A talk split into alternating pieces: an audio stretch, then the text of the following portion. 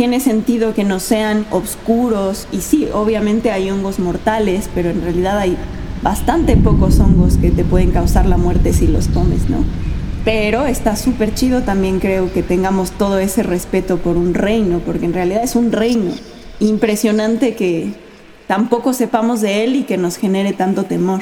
Pero también creo que sí, que sí son seres bastante mágicos y quizá podemos sentirlos como diferentes a nosotros, pero yo creo que puede ser que, que la conexión que tenemos con ellos es un poco quisquillosa porque quizás se parecen mucho más a nosotros de lo que creemos, ¿no? Dicen que igual el reino fungi está más cerca de nosotros que, que algunos otros seres, no sé, que las plantas o los animales, quizá, quizá los hongos se acercan, se parecen más a nosotros.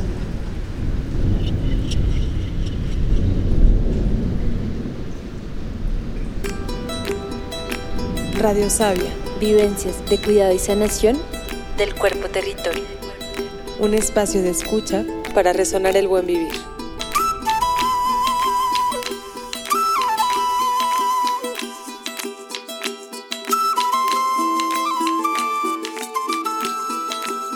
Esta temporada 2 estaremos escuchando relatos y prácticas desde las voces de mujeres defensoras territoriales, sanadoras comunitarias y guardianas de conocimientos ancestrales.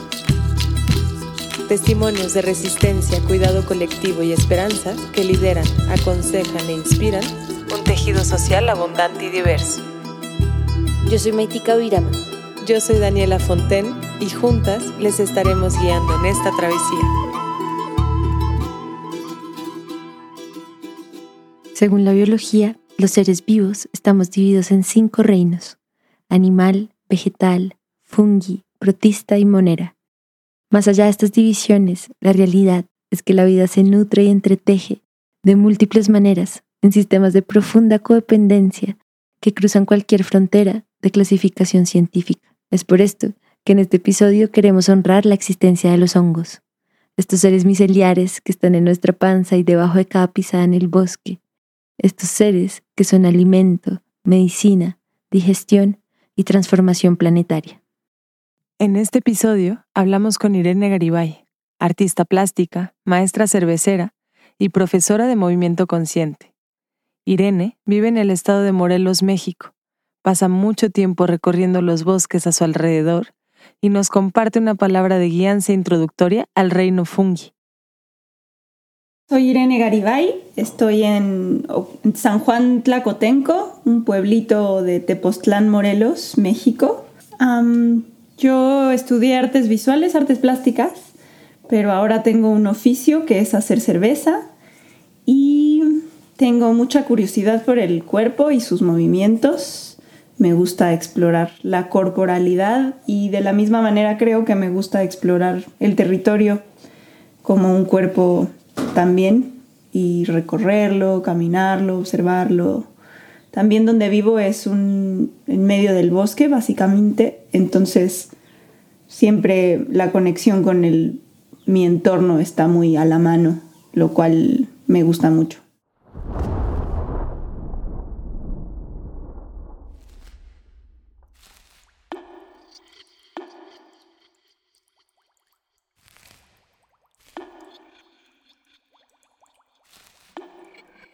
Yo empecé a curiosearme por los hongos porque me empezaron a gustar mucho sus formas y me dieron muchas ganas de dibujarlos porque tienen aspectos súper interesantes y locochones. Y entonces en realidad mi primer acercamiento fue a través del dibujo. Y yo buscaba libros de hongos de la biblioteca los llevaba, encontraba los más curiosos, los dibujaba, los pintaba. Y ese fue mi primer acercamiento y gracias a, a esa conexión comencé a observarlos mucho más en el entorno, ¿no? Como a, notarlos más.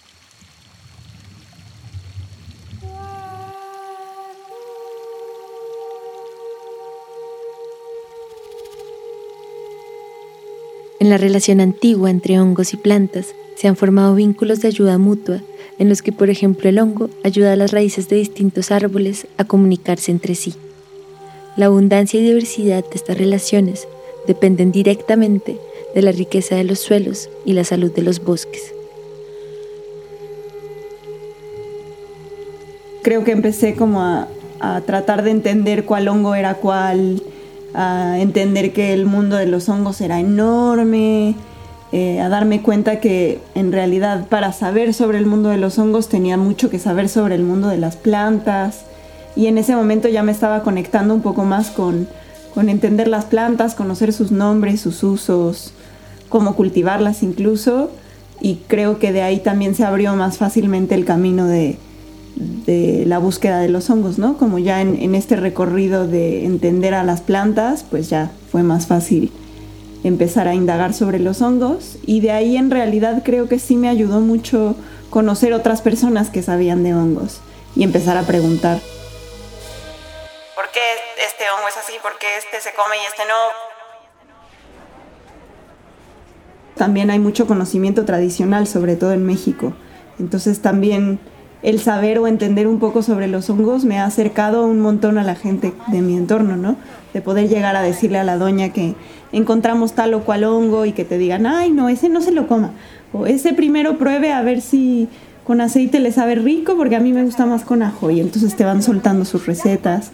Entonces creo que los hongos justos siempre terminan haciendo esa labor sin querer, bueno, también es mucho su naturaleza como de, de crear interconexiones con el ambiente, ¿no? y no, ajá, no solo con las señoras, con el mercado, sino observar los hongos que, que, come la gente del pueblo y, saber reconocerlos.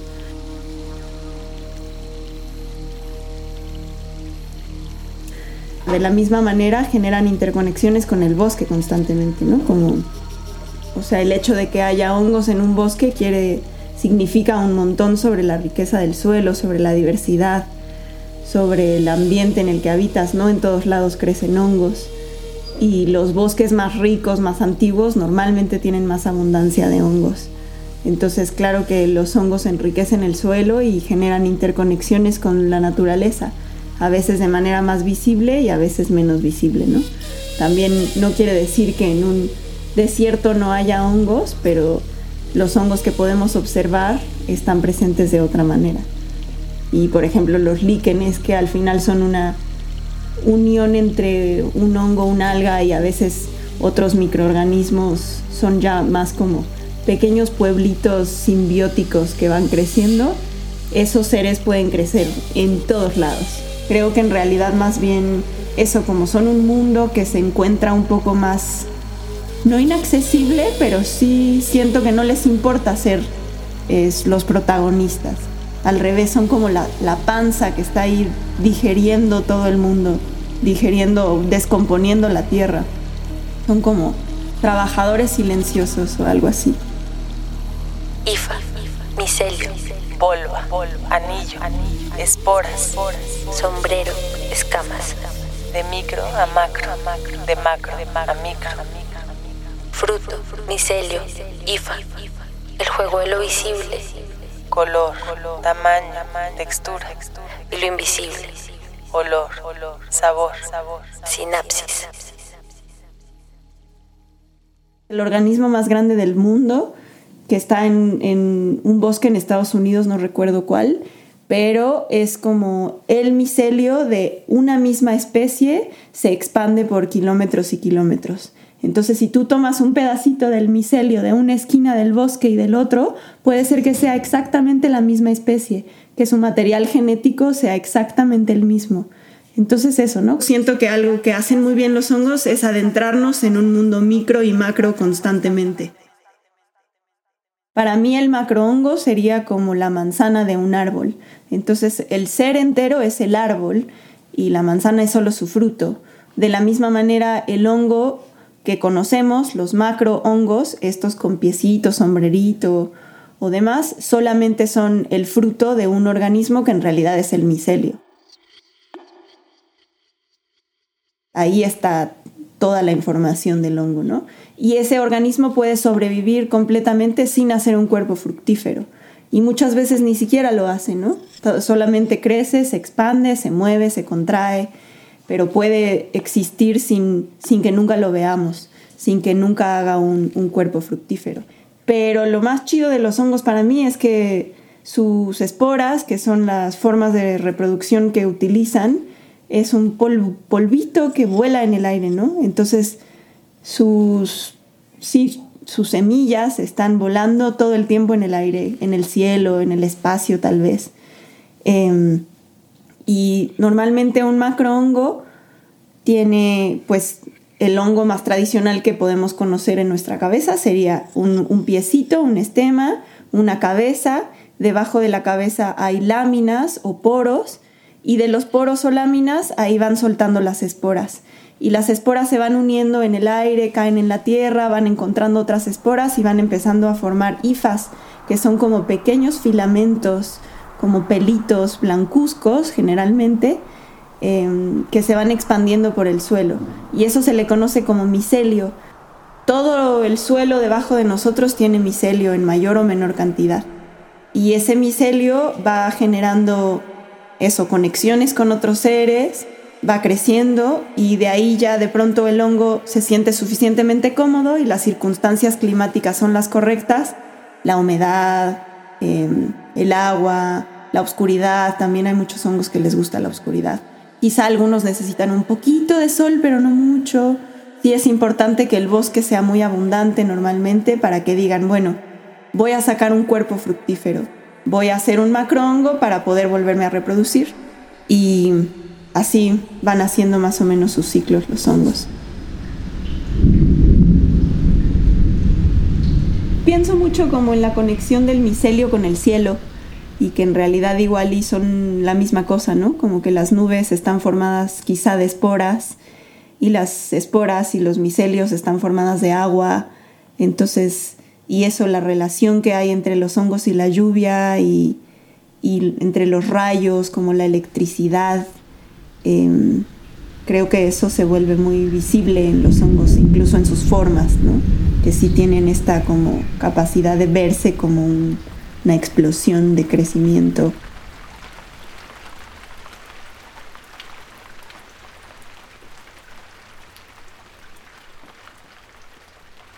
En épocas de lluvia, los hongos echan fruto en los bosques y es un buen momento para salir a buscarlos canasta en mano. Irene nos comparte algunos consejos para hacer caminatas y también reflexiona sobre lo que ha aprendido de este vínculo miceliar.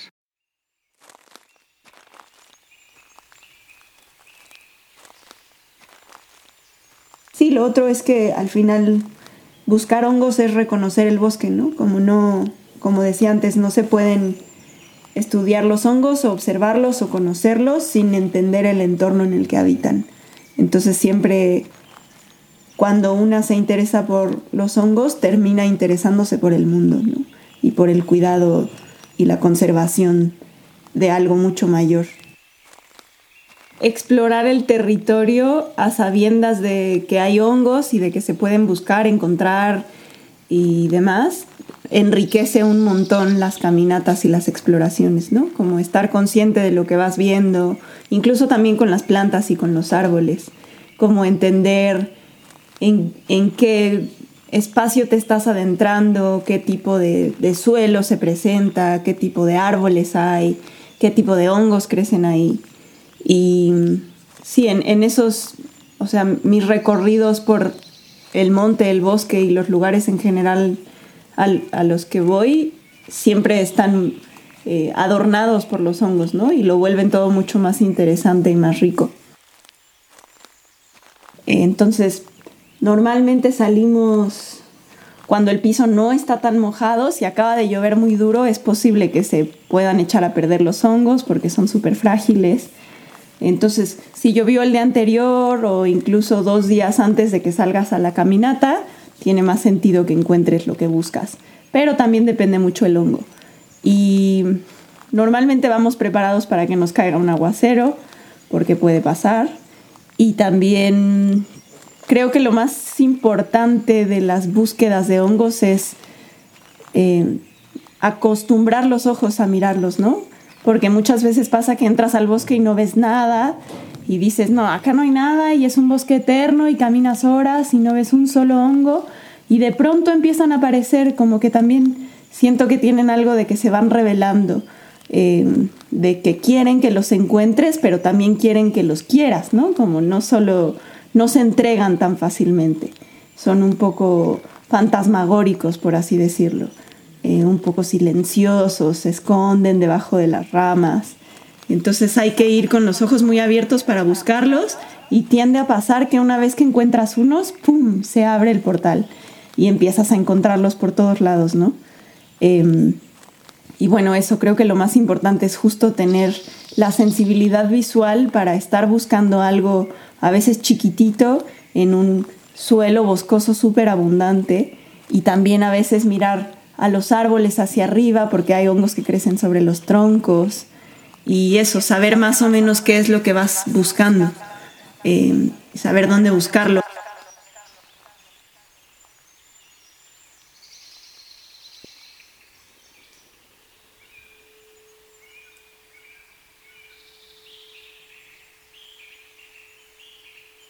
Creo que, mm,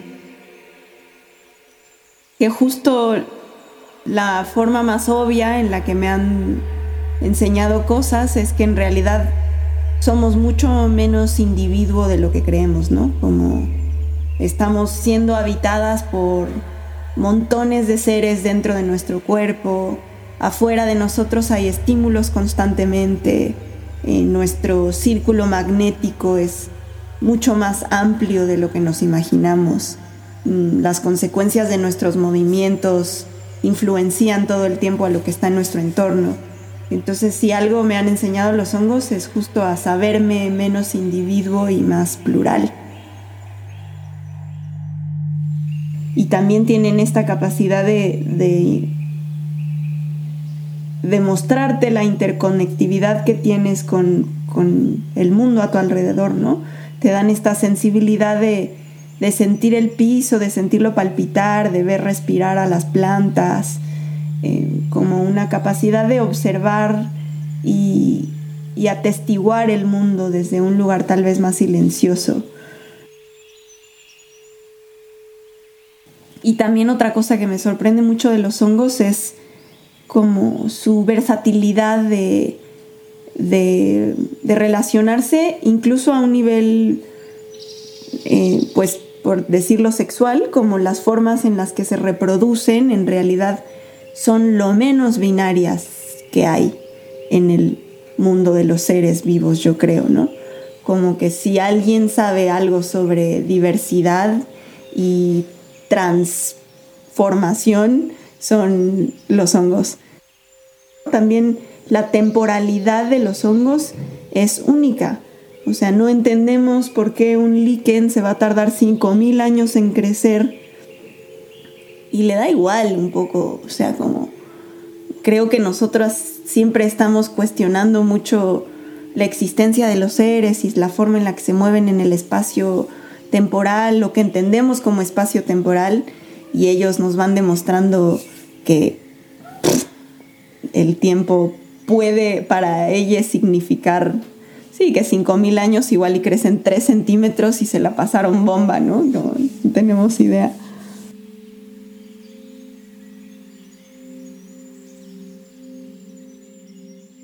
Hay múltiples prácticas que los seres humanos hemos desarrollado en relación a los hongos, prácticas mágicas, alimentarias, medicinales, artísticas y de cultivo. Irene nos cuenta de su experiencia cultivando hongos en casa. Me parece muy curiosa estas formas que tenemos de que hemos entendido, por ejemplo, de sembrar un ser tan extraño como los hongos. Yo no sé cuánto tiempo el mundo tiene sembrando hongos, pero muchos de los conocimientos de de la siembra de hongos o del cultivo de hongos es, bastante nuevo, ¿no? Y también ahora la gente está explorando sembrar hongos que nunca antes se habían sembrado en las casas o cultivado. Y me parece chistoso que la forma en la que tenemos para hacerlo es em, extrayendo el hongo, porque el hongo siempre habita en conjunción a muchos seres, se ayuda de bacterias y demás, pero nosotros, la forma en la que sabemos nosotros, eh, sembrarlo es eh, extrayéndolo completamente de su, de su entorno.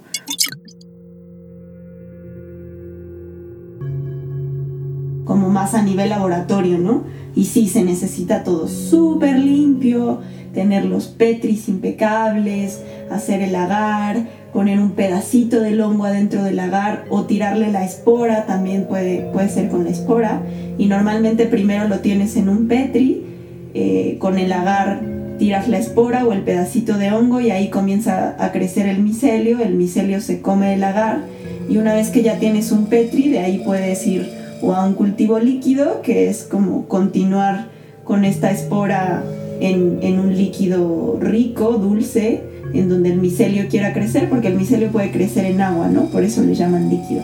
Entonces ya guardas esa espora en una jeringa y luego normalmente lo cultivan sobre granos, ya sea mm, sorgo, arroz, eh, bueno, también mucho sobre paja lo tiran.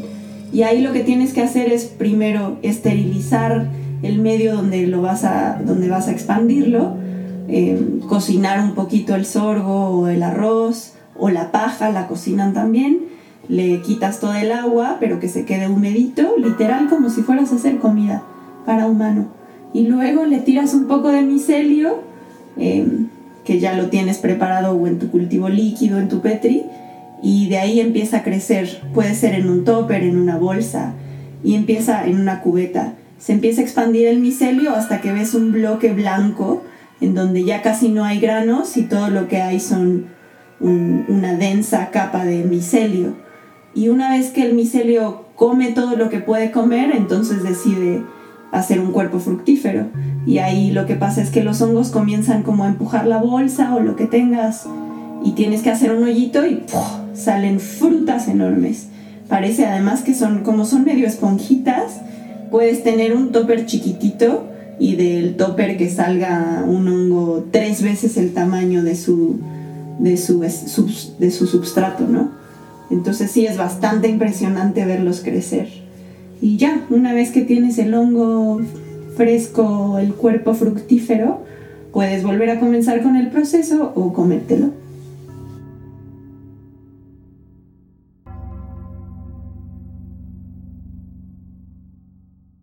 En esta temporada hemos viajado por varios territorios de Aviala y resonado con relatos al cuidado del tejido colectivo.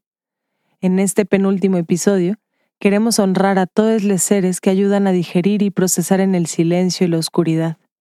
Un acuerpamiento interespecie, a quienes nutren la red de la vida desde lo sutil y quienes trascienden las fronteras del tiempo y el espacio brindando sostén, cura y transformación. La curiosidad por la naturaleza siempre nos va a enriquecer, ¿no?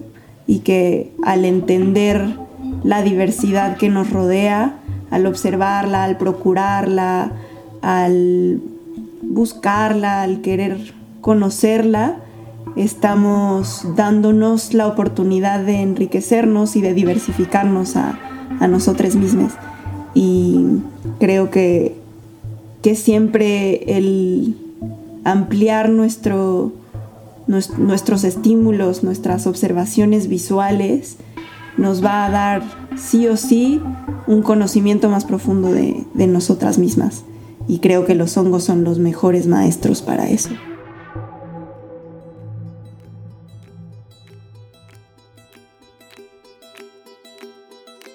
Gracias a Irene Garibay por este episodio que fue grabado dos veces por los retos de la conectividad. Gracias a Marcela Vázquez y a Raquel Salgado por ayudarnos con la grabación en casa. Este episodio fue editado y producido por Daniela Fontaine y por mí, Maitika Virama. La producción sonora y la composición son de Carlos Castañeda y el diseño sonoro de Maitika Virama y Carlos Castañeda. La transcripción de Gabriel Amor del proyecto Alma de Tierra. Daniela Fontaine y Liz Jaramillo en la identidad visual. Gracias especiales a Manuela Pavón por su bella voz en los cantos y por todo su apoyo en la producción de esta temporada. Muchas gracias a todos por resonar, mucha red, mucha interconexión, muchos vínculos miceliares en sus andares. Queremos contarles que este es el penúltimo lanzamiento de esta segunda temporada. Pronto estaremos viajando a comunidades en México y Colombia haciendo círculos de escucha, abriendo paso a la palabra y el aprendizaje colectivo. Les estaremos contando nuestras andanzas y estamos muy atentas si tienen sugerencias de lugares que deberíamos visitar o invitaciones concretas. Recuerden que pueden seguirnos en Instagram y Facebook como Radio-Sabia y en YouTube como Radio Sabia. También pueden pedirnos los episodios en MP3 al número de WhatsApp más 57 313 855 6060. Queremos escucharles y entrar en contacto con radios comunitarias. Si tienen sugerencias, también las recibimos. Muchas gracias y hasta muy pronto. Esta temporada cuenta con el apoyo del Crime Story Lab de Doc Society Foundation.